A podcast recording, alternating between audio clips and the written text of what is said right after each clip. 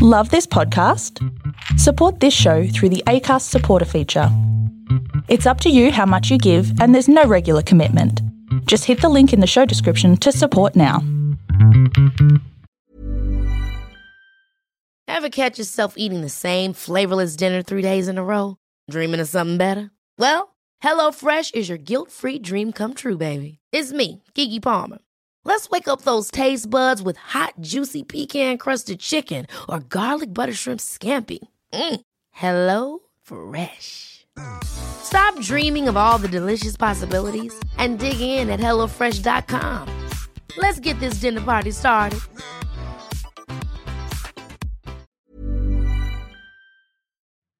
There is a story for everyone here because every story matters.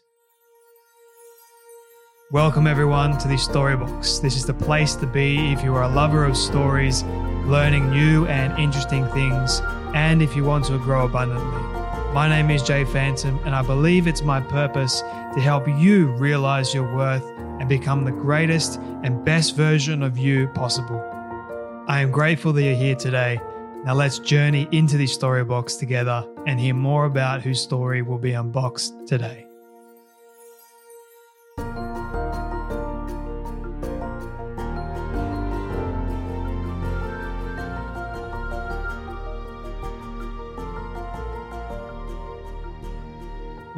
Welcome back to a very exciting episode of the Storybox podcast. Today, my friends, I'm delighted to welcome Kara Dansky to the Storybox. Many of you may have seen her book, The Abolition of Sex, or you may have seen her on the Dr. Phil show. This is where I became introduced to her and her work, uh, which was an amazing appearance on the Dr. Phil show.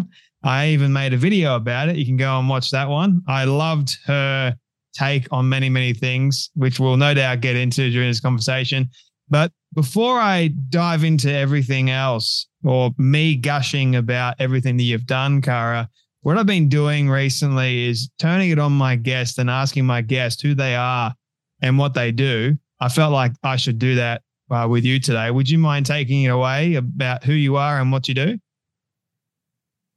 Who I am and what I do. Uh, so I'm a lawyer.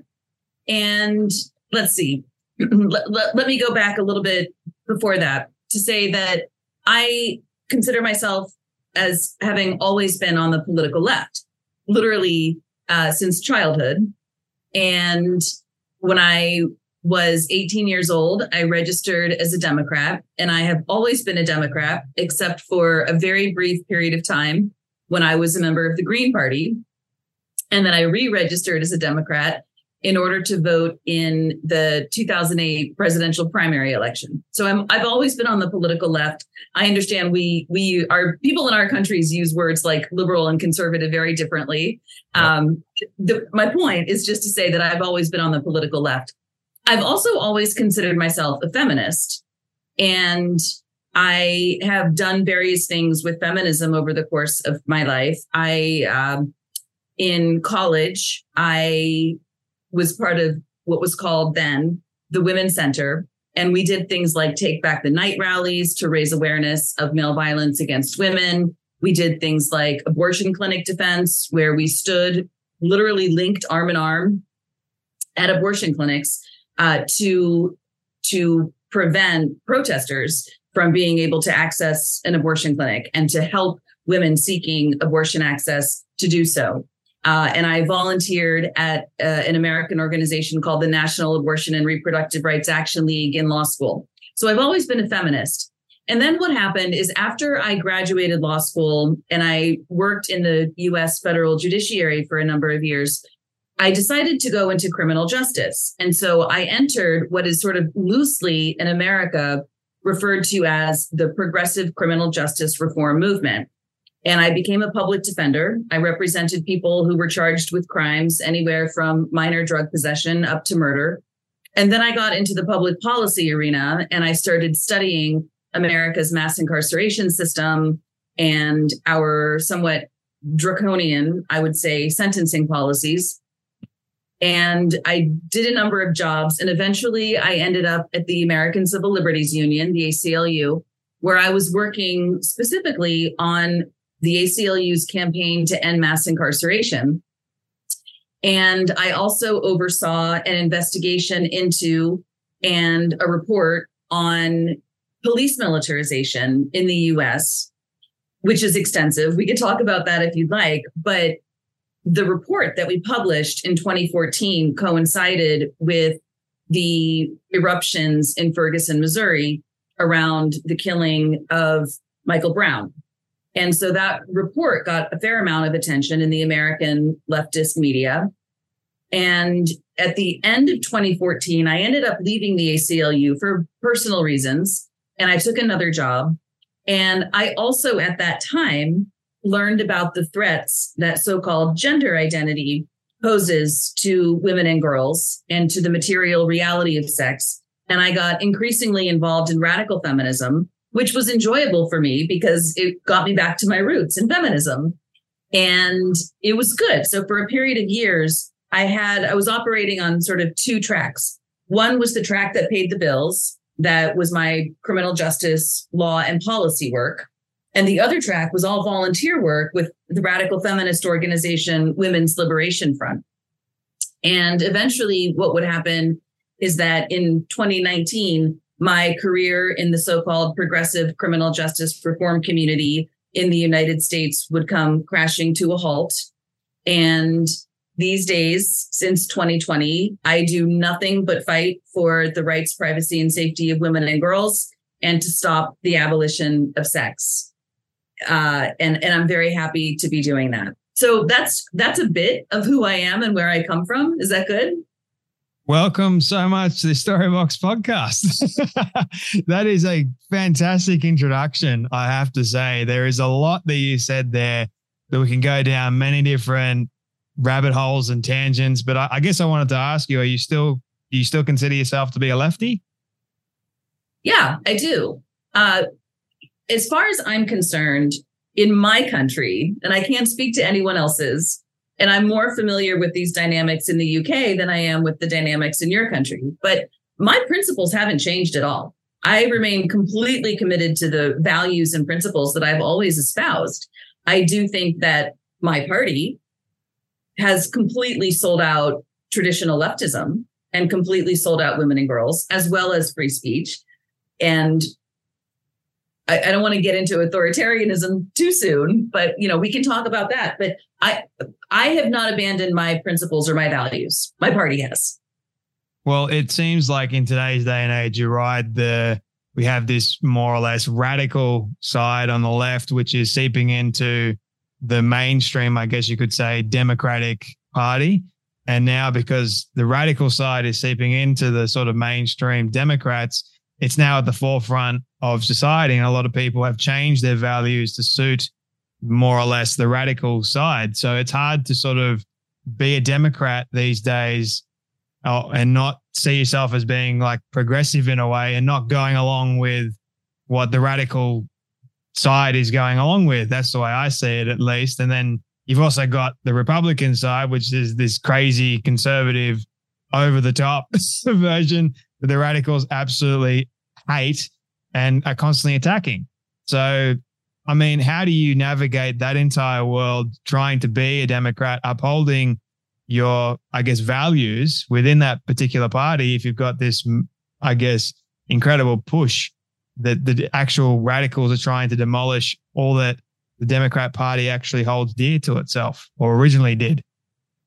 So, as a radical feminist, I don't want to credit the contingent that you're talking about as radicals. I think they're actually regressive, conformist authoritarians.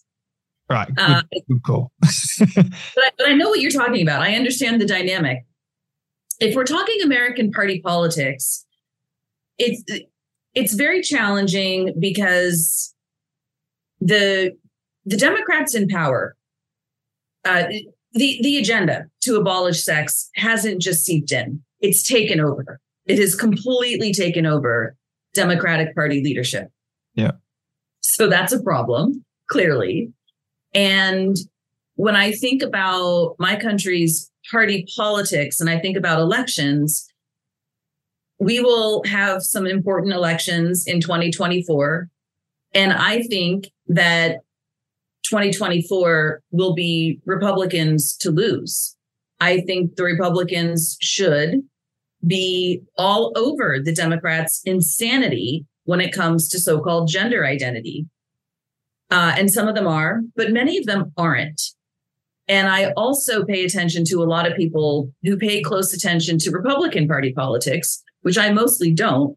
But what I am hearing is that the Republican Party is also in a lot of trouble because they're they're they're too they're too closely aligned with their evangelical wing. That there are mainstream moderate Republicans with whom I probably agree on a lot of things mm. who do not like the Christian evangelical bent of the Republican Party. So I, I from where I sit politically, I think the Democratic Party is in massive trouble because I'm I, am not famous, but I have become fairly well known in lefty radical feminist American circles.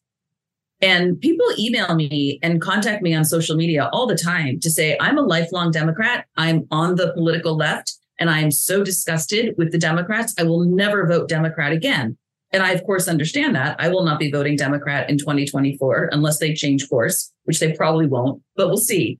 So I totally get that. And I see my party as in complete crisis. And then I read people who say that the Republican Party is in crisis because there are moderates who don't agree with the staunch anti abortion, staunch Christian evangelical wing, which seems to have taken over, even though the leader of the staunch evangelical wing is a maniac who is obviously not who is obviously not himself a Christian evangelical. Mm. So I, it's a free for all. I don't know. Do you what do you foresee happening if the Democrat Party actually does get in in 2024? What do you foresee happening to society?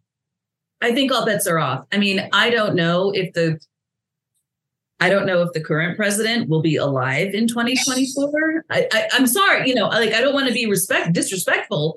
I'm just like it's you know, worrying, isn't it? you know, I, I I don't know, but I, I will also just say you didn't ask about this, but I've never liked Joe Biden. I've never liked him. Um, this is maybe too insider American politics, but I was so mad at him about how he treated Anita Hill during the Clarence Thomas Supreme Court hearings. I don't know if your viewers will know about that. I don't want to assume too much, but um, I've never liked the guy. I've never voted for the guy. I never wanted to vote for him.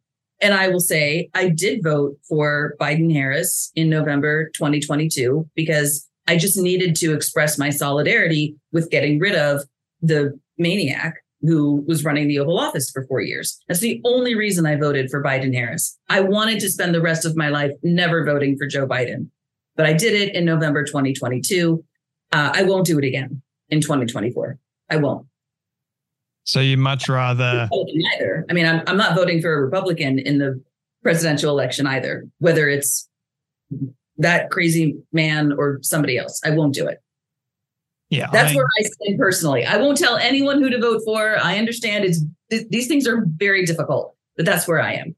I know a lot of people feel quite passionately about their particular party and politics as a whole. I mean, it's part of human nature.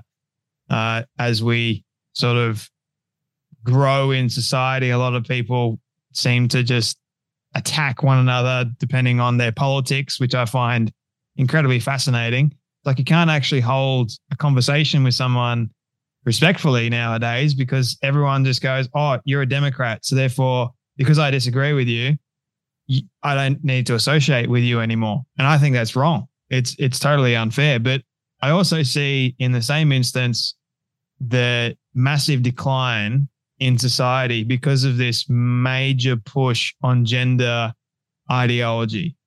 And it is very, very concerning because they're pushing it on kids so much now. And then you're the bad person for standing up and saying this is wrong. It's unbelievable. Do you know where this all began? Or have you looked into where it all began? Where it all began. So, if I could just go back a little bit in terms of what you were saying, the breakdown in civil discourse in society really depresses me. And in part, what I mean by that is I grew up in the 1980s and my parents were Democrats on the left. And one of their closest couple friends uh, was a couple who were Republicans on the right. And they had a shared love of uh, the card game bridge and cocktails. And they had a tradition once a month on a Saturday, they would get together. Either my family would go to their house or their family would come to my house. And the adults would play cards and drink cocktails, and the kids would all play in another room. And we could overhear our parents arguing strenuously with each other it, it, with you know with with principles and vehemence and in in accordance with their own values my parents the democrats their friends the republicans and then they would say okay okay back to the game and then they would go back to the game and back to having fun and drinking cocktails and playing cards. And I agree with you. I feel like that's lost. Yeah. You know, they they had all the arguments that people were having in the 80s. We were talking, you know, my parents hated Ronald Reagan. They loved Ronald Reagan. We talked about the Cold War, blah, blah, blah, blah, blah, blah. You know, all the things. We talked about them. And it feels like that can't happen anymore. So I just wanted to share that story. Um, so so where did it come from? Where did the specific phenomenon of transing kids come from? Yeah, I guess like harping on what you said just a moment ago, we will get into where the transing of kids has become such a major phenomenon. But I I remember the same thing. I mean, I, I grew up in late 90s, early 2000s. And I just remember my parents doing a very similar thing having conversations, having debates with either friends, family members, that kind of thing. We would be considered, I grew up in a conservative Christian home. So it was always interesting to hear from people that were on sort of like a, a leftist or progressive kind of take. and even growing up, we were, I was brought up with the, the whole philosophy and idea to be respectful of another person's views and not to remove yourself just because you disagree with them. I mean, you can still have friendships. And I've got a lot of friends of mine still to this day that would consider themselves to be Democrats or on the left or even progressives. And I can still I can still hold meaningful conversations with them. I may disagree with them on certain things, but I'm not going to cut them off completely because that's what that's what I think is a problem with society nowadays. It's just like we're, we're creating this toxic environment of I'm just going to cut you off. I'm going to cancel you. I'm I'm going to make you your voice not heard anymore because I disagree with you, and that is totally totally wrong. It it just just ruins society as we know it. To be honest with you, that's my stance on that. just wanted to harp on it. Um, so I agree with you, but also going back to where did this all come from? I guess transgenderism has been around for a long time. It's sort of been in the in the shadows from my perspective. Am I correct in saying that? Yeah, I mean, it's yeah. Um, medically, it's been around since the 1950s or 60s in terms of people having surgeries to make their bodies approximate the opposite sex, more or less. But no one changes sex.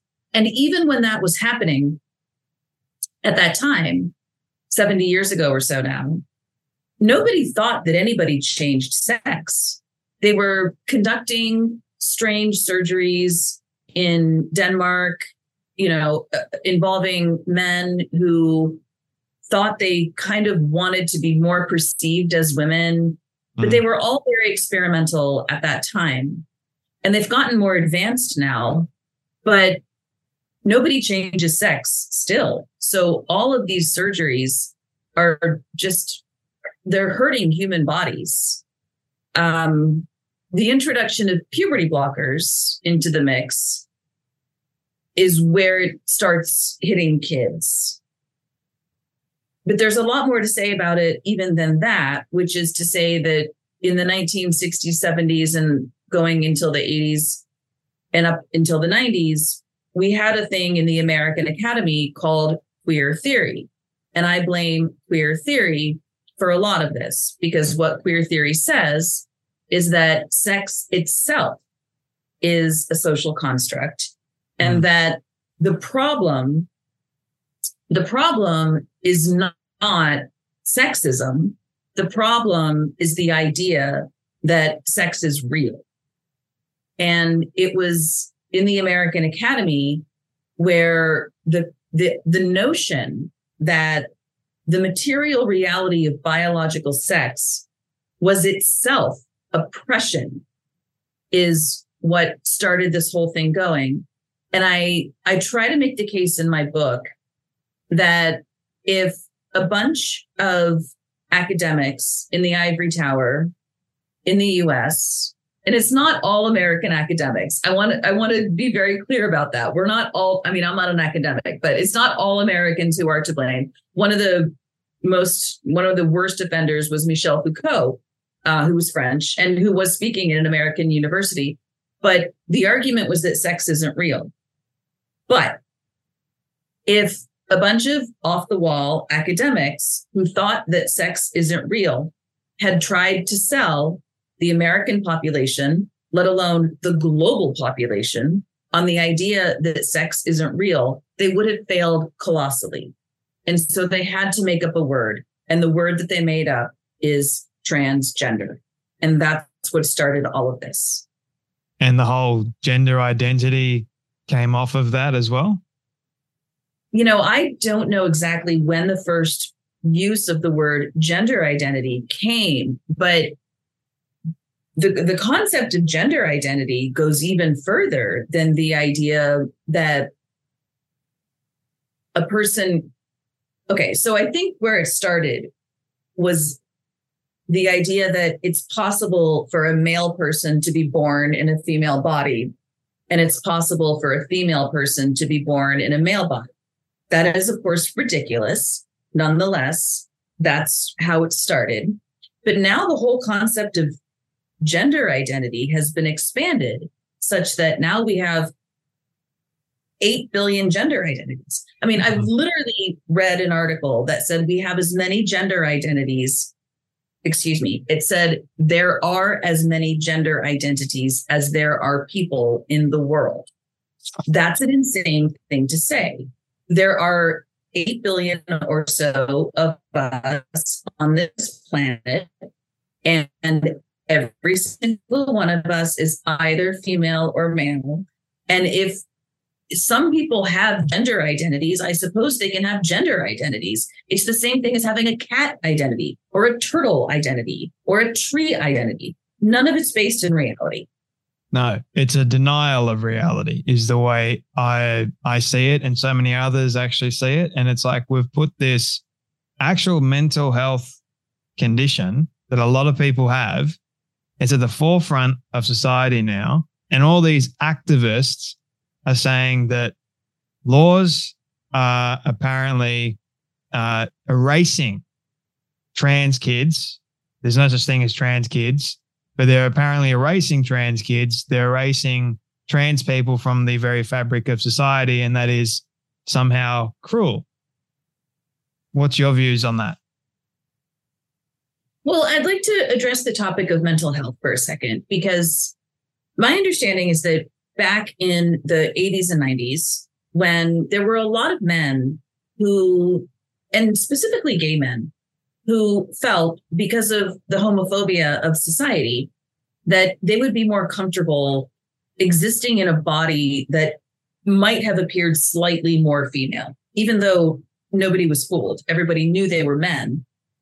And they didn't think they were female. They, mm. they weren't really confused. It was more a reaction to society's homophobia that these men felt more comfortable living in a way that allowed them to present as stereotypically female. But they weren't, I mean, they may have been mentally ill in, in ways, but they didn't actually think they were the opposite sex. Fast forward to today, or no, fast forward to 2021 when I published my book. That's the reason I'm saying that. At that time, I was mostly of the view that a lot of the people who call themselves transgender were not actually confused. What they were doing was lying. Mm. Now, here we are two years later, and there's a body count of young people who have been seriously and permanently harmed at the altar of this ideology. And I've spoken with enough of these young people and read their stories to think that many of these young people were seriously confused. They really thought that they were the opposite sex and they took the advice of their psychologists, psychiatrists, therapists, as well as the medical practitioners to get irreparable endocrine endocrine changes, hormonal changes, and surgeries to permanently alter their bodies. And that's devastating. And so so I think that there's a growing percentage and, and probably still growing percentage of people who are seriously mentally confused about their sex. But I also just want to say that I still maintain that there is a category of people, and these are the men who are autogynephiles. If you want to break that down for your viewers, we can do that. These are men who are just lying. They are not confused. They do not think they're female. They're sexual predators. They are sexually aroused at the thought of themselves as being female. They're just outright lying. And I have no sympathy for them whatsoever. I do have tremendous sympathy for people who are sincerely confused. And part of that sympathy comes from a period of my own life when I was 18 years old and I went to college and I was confused about my body in the sense that I was anorexic and I believed that I was morbidly obese when in fact I was not. Uh, the scales, the, the numbers on the scale decreased rapidly. I went from a very healthy weight to a lower but still healthy weight to an increasingly alarmingly low weight because I was confused about my body. I was mm. struggling with some psychological issues. And to their immense credit, and I will ever be grateful, my parents forced me to get help with understanding the difference between my delusions about my body versus the reality. And that was like, I don't know, 30, over 30 years ago. And I've been fine ever since, I'm happy to say. But it's just to say that for for these young people who are sincerely struggling with delusions about their bodies, I, I really want to get help, the help that they need to accept reality. I I can relate to you when you mentioned um, the anorexia. I mean, I had anorexia and, and bulimia as well. So there was that level of confusion for me thinking that I was indeed fat, but I wasn't. So every time I looked in the mirror, there was that level of dysphoria that I had. And I needed to get help. And thankfully, I ended up getting the help that I needed. And there are a lot of people out there that look, growing up as a kid, especially in today's day and age with social media at your, your fingertips, it's incredibly hard because you're bombarded with all this information, comparison, everything under the sun. And I feel for a lot of kids that are growing up today because it is extremely difficult versus kids that grew up in, say, the 60s or the 70s. I mean, I was having a conversation with my mum and she didn't really have to worry about all the stuff that a lot of the Gen Z kids are worrying about today. So it's almost unfair in many respects. But also, society, all the psychologists, a vast majority of them are now having to affirm a child that comes to them or a teenager that says, I don't feel comfortable in my body. I feel like I am a different sex. And then the psychologist will goes, okay, fantastic. I affirm all that. And then they end up taking them down this really horrific path, only confusing them even more. I don't believe that is kind one bit. Yeah, I agree. And it does seem to be increasingly the case. I, there, there's a tiny handful of therapists in the US who will work with kids who are struggling with this and who won't immediately affirm, but it's a tiny handful. The the profession in general is just affirmation only and putting these kids on this path that um, that leads to permanent sterility and other physical harms, disease, higher likelihood of cancer, loss of bone density. Um, and it's important also to note that a lot of what the profession says is that they'll say the therapist will say to parents if you don't affirm your child in your child's gender then your child will commit suicide. Yeah. And these parents are being gaslit and psychologically abused because of course that's abusive. Of course every parent wants to protect their children at all costs. And so these parents are being manipulated into consenting to things that they they ought not, but they do it in a in a good faith often, not always, but in in good faith.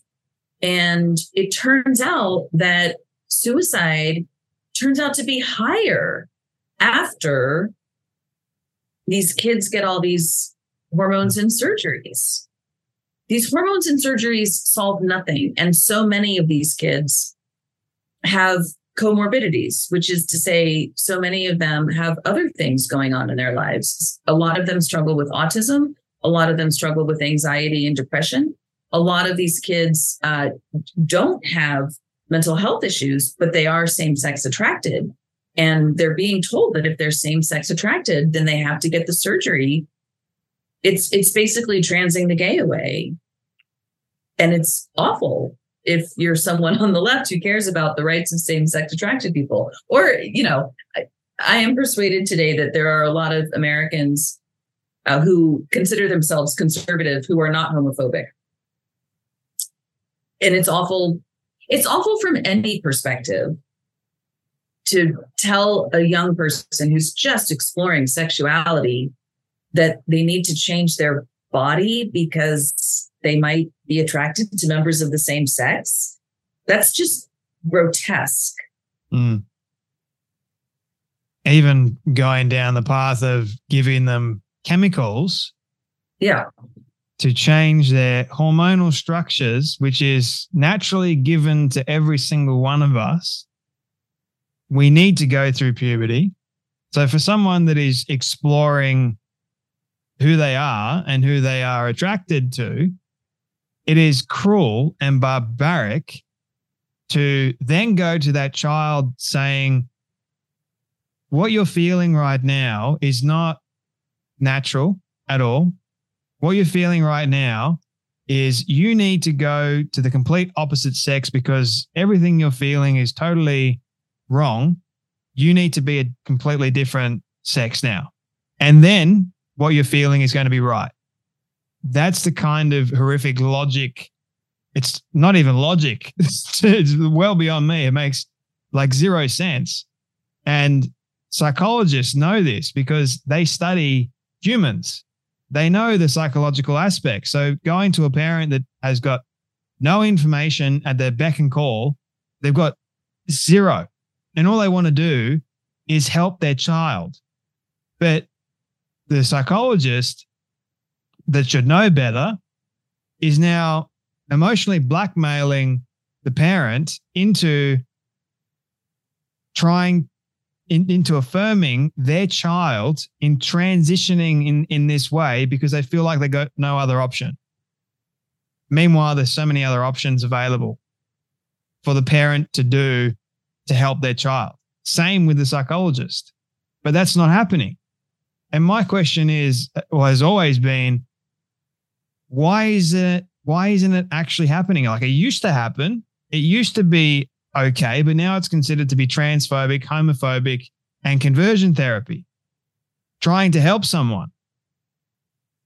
So, where do you fall in the how do we actually help these people that are really struggling versus I know the people that have autogynephilia, they have sexual fetishes. Those people, there's a different thing that we need to do with those people. But the, the ones that are actually really suffering with mental issues, where do you fall on helping them? I mean, I want everyone who's sincerely confused about their sex to be helped to accept themselves as they are in the sex that they are. And I think that transing same sex attracted teenagers is conversion therapy. It's no different from gay conversion therapy from the 1950s. It's arguably worse because it's removing healthy children's body parts. I mean, as you said, it's bar- it's absolutely barbaric. Um, I don't know what to do about the professional associations that are engaging in this. I mostly work at the political and legal level. I, I want to get rid of this entire concept of gender identity. And part of how we're doing it, and by we, maybe now I could introduce Women's Declaration International. I'm the president of the US chapter of Women's Declaration International. And we work to just get rid of the concept of gender identity at all of US government, local, state, federal, and we advance the Declaration on Women's Sex Based Rights, uh, which you can find at womensdeclaration.com. And I just think that this is so important. I think ultimately it's going to happen when a mass of people across the political spectrum understand just how devastating this is. I think that this is going to become certainly the biggest medical scandal of the 21st century, even though we're still in the early decades of the 21st century. But this is going to become one of the biggest medical scandals in history if we survive it. Yeah, good, good end point there. If we survive it, because the way we're heading, if it's anything to do with history and what history has taught us about when we end up down this path too much, it ends up destroying society. It's like the ultimate collapse of it. I mean, if you look at other countries at the moment, they're not really worrying about, like, if you look at China, North Korea, Russia, they're not really worrying about this whole gender identity thing. It seems to be just mainly the West for whatever reason. It's like, it seems to be the main political issue that is going on, not the economy, not what's happening in the rest of the world. No, we're going to create all these laws to protect these trans rights, which I want to ask you about that. Trans rights. What the what the hell are these trans rights?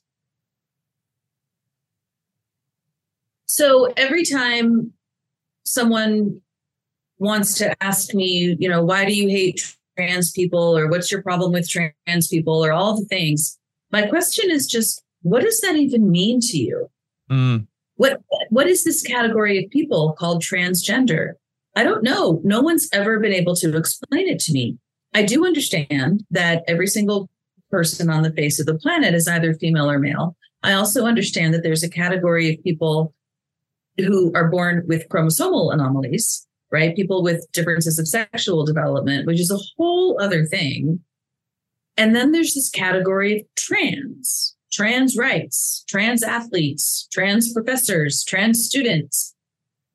But there's really no such thing. I mean, it just doesn't, it exists in the sense that it's a cultural phenomenon, but it's not grounded in biological reality. We're just propping up a, we're essentially we're propping up a movement to obliterate the material reality of sex throughout society. And that's really, really dangerous. And there's a reason that we're doing that. And the reason that we're doing that, and now I'm going to sound like I'm wearing a tinfoil hat, but I'm not. So there's a guy named Martine Rothblatt. He was born Martin and he claims to be a woman. And he has written a book called From Transgender to Transhuman. And he means it. Now, if Martine Rothblatt were just some weirdo sitting in a basement spewing bizarre theories, I would not be too concerned about Rothblatt. However, he is not. He is a multimillionaire who has appeared on the cover of New Yorker magazine as one of the wealthiest women in the world. And he's appeared on NBC talking about his transhumanist agenda. he has a company called Terasem. That's T E R A S E M. And you can just Google it, terasem.com. And he talks very openly about wanting to create things called mindware, which is basically extracting our our human brains, all the content in our brains, and putting it in the cloud and turning us all into cloud beings. Again, I realize I sound like I'm wearing a tinfoil hat right now. But the problem with criticizing me for being a conspiracy theorist is that Rothblatt isn't hiding this. He's wide open about it. He talked about it in New Yorker. He talked about it in NBC. He talks about it on his website and he has billions of dollars. So he's not just some crackpot sitting in a basement somewhere. This is a this is a thing. I mean, I don't know if he'll succeed, but that's where this is going, or that's where this is intended to go. Yeah, the destruction of society as we know it. And these people, you're right, they're not hiding any of it, which is like should concern us, but it's almost like that Australian kind of mindset in many respects. Oh, she'll be right, mate. She'll be right. She'll work itself out kind of deal. That's what a lot of Australians are, are sadly thinking about this whole entire issue. Like there was the same thing, like, uh, it'll work itself out. We'll let the politicians, we'll trust them. Easy going. Let's go. No one's willing to actually stand up and say anything because if you say anything, they're afraid to be called a bigot, uh, transphobe, homophobe, whatever else. And I'm just like, let's look at what transphobia, let's look at homophobia, let's look at what these words actually mean and are associated to before you get so afraid about being called a homophobe or even a transphobe. Phobias, uh, I'm not sure if you want to get into this, because I know you're probably fully aware of it, but I did an entire video explaining this. And sadly, I had to take it down because YouTube didn't like it. They just didn't like it, believe it or not. But I explained scientific and psychological aspects to phobias that people have.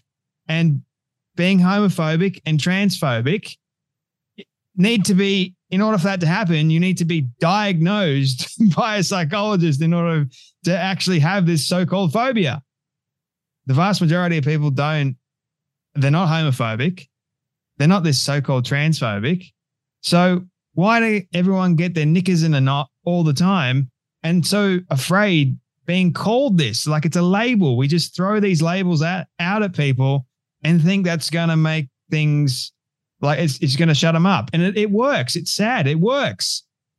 It's unreal. Sorry, I went on a tangent there. no, that's okay. It, it works sometimes, but I, I do just also want to say that I think there's a difference between the label homophobic and the label transphobic. And I think the difference there, I mean, I agree with you that it's great to break those things down. But the the concept of homophobia, whether anyone is homophobic or not, but the concept of it does relate to one's feelings about people who are actually homosexual, which is grounded in reality. And there are people who either are afraid of or hate people who are homosexual. Those people do exist. But the concept of transphobia can't be real because the concept of trans isn't real. Mm. It just it doesn't make any sense. There's no one's trans. I mean, literally no one's trans. I mean, there are people who depending on what trans means, which no one's ever explained it. If trans means people dress out of conformity with their sex stereotypes, okay. Um, there's a guy who runs around Washington, D.C., where I live, who wears women, stereotypically women's clothing, and he terrorizes people. He demands money. People give him money. He just accosted me today, literally in the street, wearing a long flowery dress and a hat, like stereotypically women's hat. And anyway, there are people who behave that way. Like I am afraid of that person, but he's a man. There's no such thing as him being trans. He's just a man wearing stereotypically women's clothing. Um, and I don't think that and, and I think that fear is legitimate because he's actually really scary. Um, but but I don't think he's scary because he, quote, is transgender. I think he's scary because he's a freaking weirdo man who terrorizes people on the streets of DC. But I but the the entire concept of transphobia makes no sense mm. because no one is afraid of anyone on the basis of their self-identification as transgender people just don't want children to be sterilized and mutilated and people don't want men to be competing in women's sports and people don't want men to be housed in women's prisons that's not there's no there's no transphobia there that's just common sense and an interest in maintaining basic decency in society well, it goes back to what we were saying earlier the denial of reality as a whole. And so they want to create this new reality and they want to force everyone that is actually living in normality into their delusional state of so called reality. It's just, it's backwards beyond actual belief. And I'm trying to work my head around it as best I can. It makes my head hurt. it really does. So I don't know, honestly, how these people are able to sleep at night because they're actually denying reality. They're denying science. They're denying biology. And yet somehow they force it to make it make sense for them. It's like I spoke to Dr. Kevin Dutton a while ago and asked him about this whole entire issue. And he wrote a book called Black and White. So the whole idea of having a lot of things in society, they make sense. They're black and white. And when you go into this gray area and things don't make sense, there's a reason as to why they don't make sense. People try and make sense of the things that don't make sense. but that doesn't mean you create laws around the things that don't make sense. That doesn't mean that you put it at the forefront of society and you take over women and women's sports and their places. It doesn't mean you do any of that. You leave it as being the gray you're more than welcome to try and make sense of it, but that doesn't mean you try and make everyone else go along with it at all. Just leave it be.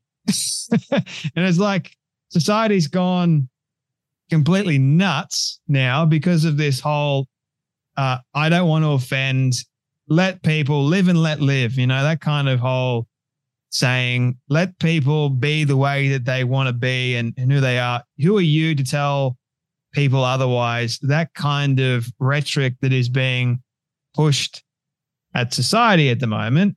And everyone just goes, fine, I got nothing against it by all means, but at the cost of them actually railing over women, their their places, and everything else. And everyone's going, well, what do we do now?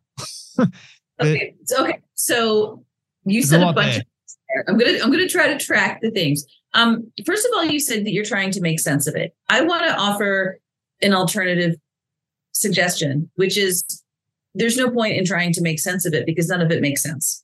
Yep. And I really think that the sooner that we all understand that those of us who are grounded in reality understand that we're the sane ones, the happier we'll all be and we don't have to try to make sense of it because it's nonsensical and it just doesn't make sense. So we can just accept that it doesn't make sense and move on.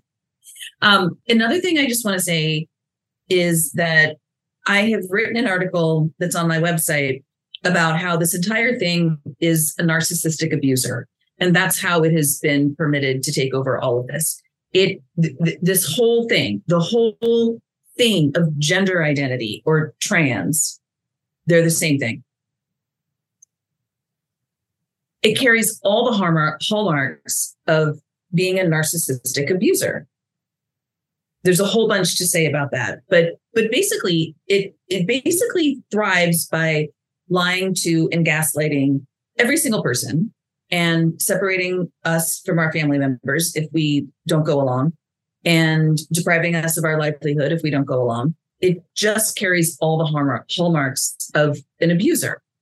Uh, the next thing I wanted to say about what you said was laws. Absolutely. No, fine. Like if this thing wants to have its thing, um, if people want to have their identities, cool. But no, laws absolutely should not be changed to force every other person to affirm someone's identity weirdness. I mean, that's just bizarre. And this is where it gets back to the original thing that I was saying is we shouldn't legally be required to affirm somebody's fetish. That's just a weird concept. Mm. You know, you know, some years ago, nobody would be required to affirm someone's either either fetish or their confused identity. That just makes no sense. And so those of us who are standing up to reality need to just understand that we're not the crazy ones here. We really aren't. It literally makes no sense to be legally obligated to affirm someone's either delusion or their lie. You did a great job in backtracking. Sorry, I went on this spiel, but you're right. They make us, they make a lot of people try and feel like they're the crazy ones for going against them. But you got to remind yourself like these guys were the small minority. They still are a small minority with a very loud voice. And unfortunately, you've got all these politicians that are pandering to them and they're beck and call. And now they've become this incredibly protected class. They are literally a new, new group of people that are just so protected. I want to ask you, I want to ask, who is the they? When when you're talking about they are a new protected class, what in your mind is the category of people that you're referring to as they? Well, when I say they, I'm usually meaning like the activist types the ones that are able to attack women and get away with it, the ones that are able to enter into female sports and get away with it and win. There's also this new, uh, well, it's not really new, but uh, in California recently, this uh, man, 15 years old, just won another swimming event. This woman came fourth. She could have come third if this dude wasn't there. He took her chance of going to the next place and, and hopefully earning a scholarship. So that's when I refer to they, that's who I'm talking about. Okay, so you're referring to the to the dudes who lie about sex. Pretty much. They're the ones okay. that are being protected the most at the moment. Yeah. Okay, got you. I just wanted clarification because a lot of times people say that you know trans is a is still a small community but it but it's not. I mean that guy i'll be in california next weekend to protest his participation in the state uh, championship. Well done. So i know exactly what you're talking about but so the category of people that you're talking about there is men and boys who are lying about their sex. Yeah. I don't believe that guy is confused. I really don't think he's confused. I think he competed in the boys tournaments for a while and lost. And he decided that he could succeed by competing against girls. And so he just decided he's a girl and he's going to join the girls tournament. And California let him do that in accordance with California law. But, but, a, uh, but people who lie cannot be a coherent category of people for civil rights purposes. It just can't be. I totally am with you with that. But I don't want to, but in saying that, I don't want to alienate I, the, the, the growing number of young people who are sincerely confused just really distresses me. And I just have so much empathy for these young people that when I, I have been very outspoken in the past several years in saying there's just no such thing as trans. There's just no such thing. It's all a lie. But now I sort of can't can't really say that in in good conscience because there is a category of young people, especially the young women, and my heart just goes out to them who have been lied to and misinformed and manipulated to the point of getting their breasts removed and having their voices permanently altered by being on testosterone. And they really thought they were, were trans. So it's becoming even more, it's becoming even more muddled. But I, I will stand with those women when when when they know they're women. I'm I'm just very angry at a medical industry that is destroying an entire generation of young people. Well, not only the medical industry, but the educational system. Yeah. The medical industry are earning a ton of money from either prescribing a lot of the uh, hormones or the puberty blockers, and then even just doing the horrific surgeries to these kids. And then they're saying, oh, children can consent to this, minors can consent. It's totally fine, totally acceptable. It's totally reversible too. So by all means, we can go through this and then it's you can just reverse it with medication that's not true. That's not scientific. You can't reverse any of this stuff. It's not going to happen. So why lie to them? I created a video. It was one of my first ones that I had to, thanks to good old YouTube, unfortunately take it down from YouTube, but it was called Trans Transgender, the greatest lie ever sold. Because I feel for a lot of these kids too. I have a lot of sympathy and empathy for all these kids that are being sold this lie and they're falling into it day in and day out. More and more kids. It's shocking. It's really, really heartbreaking. And it's like, we want to help these kids, but it's almost as if you're powerless in many respects to do that. And if you say trans doesn't exist, yeah, you, you, you're thrown at some label and there's a, a great deal of hate being being yeah, being thrown at you again. But anyway, I digress once again. uh, no, it's okay. It's okay. It's just um, there's so many stories of detransitioners coming out in the states, and I'm connected with a lot of these young people, and so it, it just really tears at my heart. But um, I'm gonna have to go pretty soon. But can we can we finish on a positive note? Yeah, of course we can. Yeah, definitely. So positive note what is your hope for the future? The future of all this. What are you what are you working really, really hard to achieve in the end? And do you do you believe it's actually going to happen? Well, we're going to get rid of gender identity as a concept for sure. There's, I have no question about that.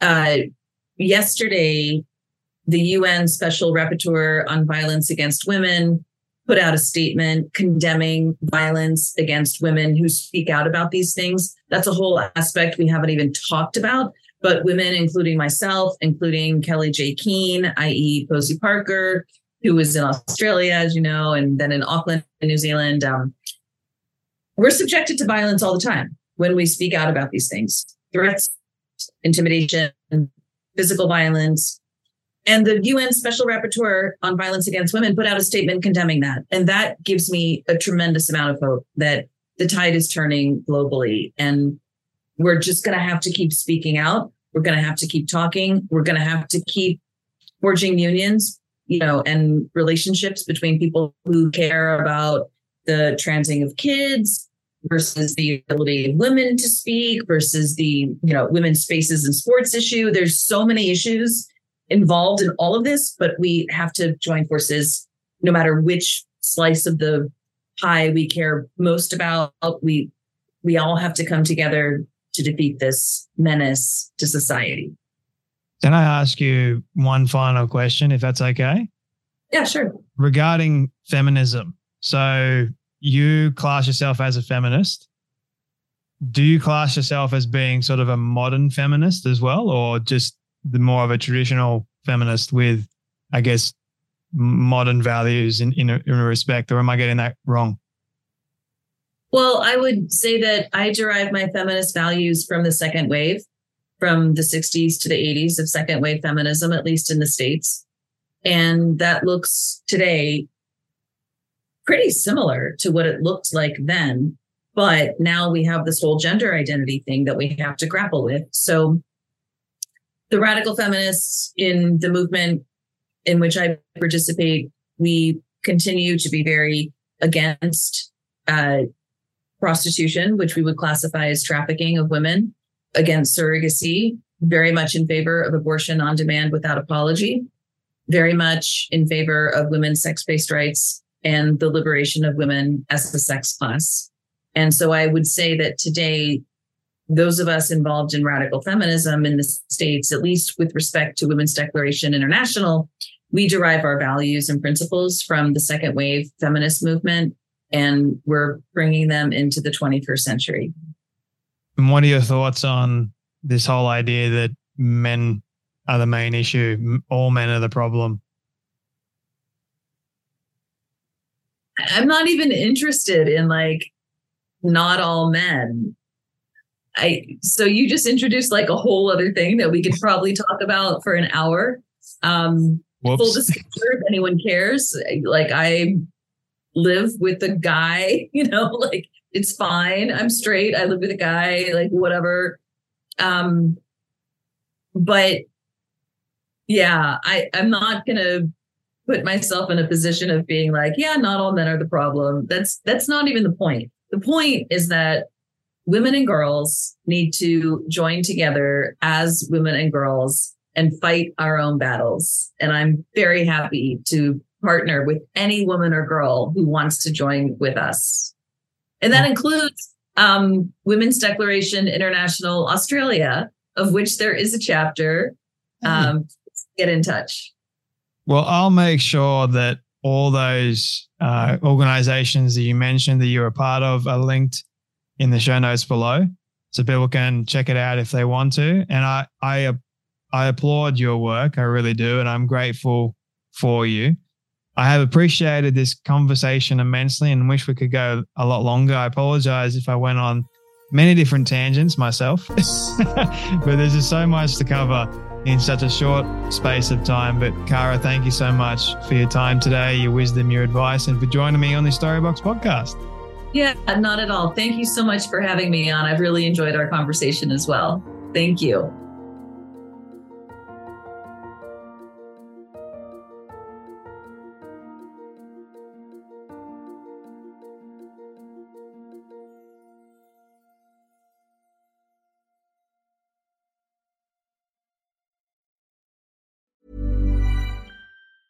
Ever catch yourself eating the same flavorless dinner three days in a row?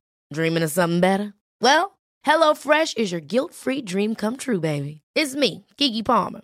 Let's wake up those taste buds with hot, juicy pecan crusted chicken or garlic butter shrimp scampi. Mm. Hello Fresh. Stop dreaming of all the delicious possibilities and dig in at HelloFresh.com. Let's get this dinner party started.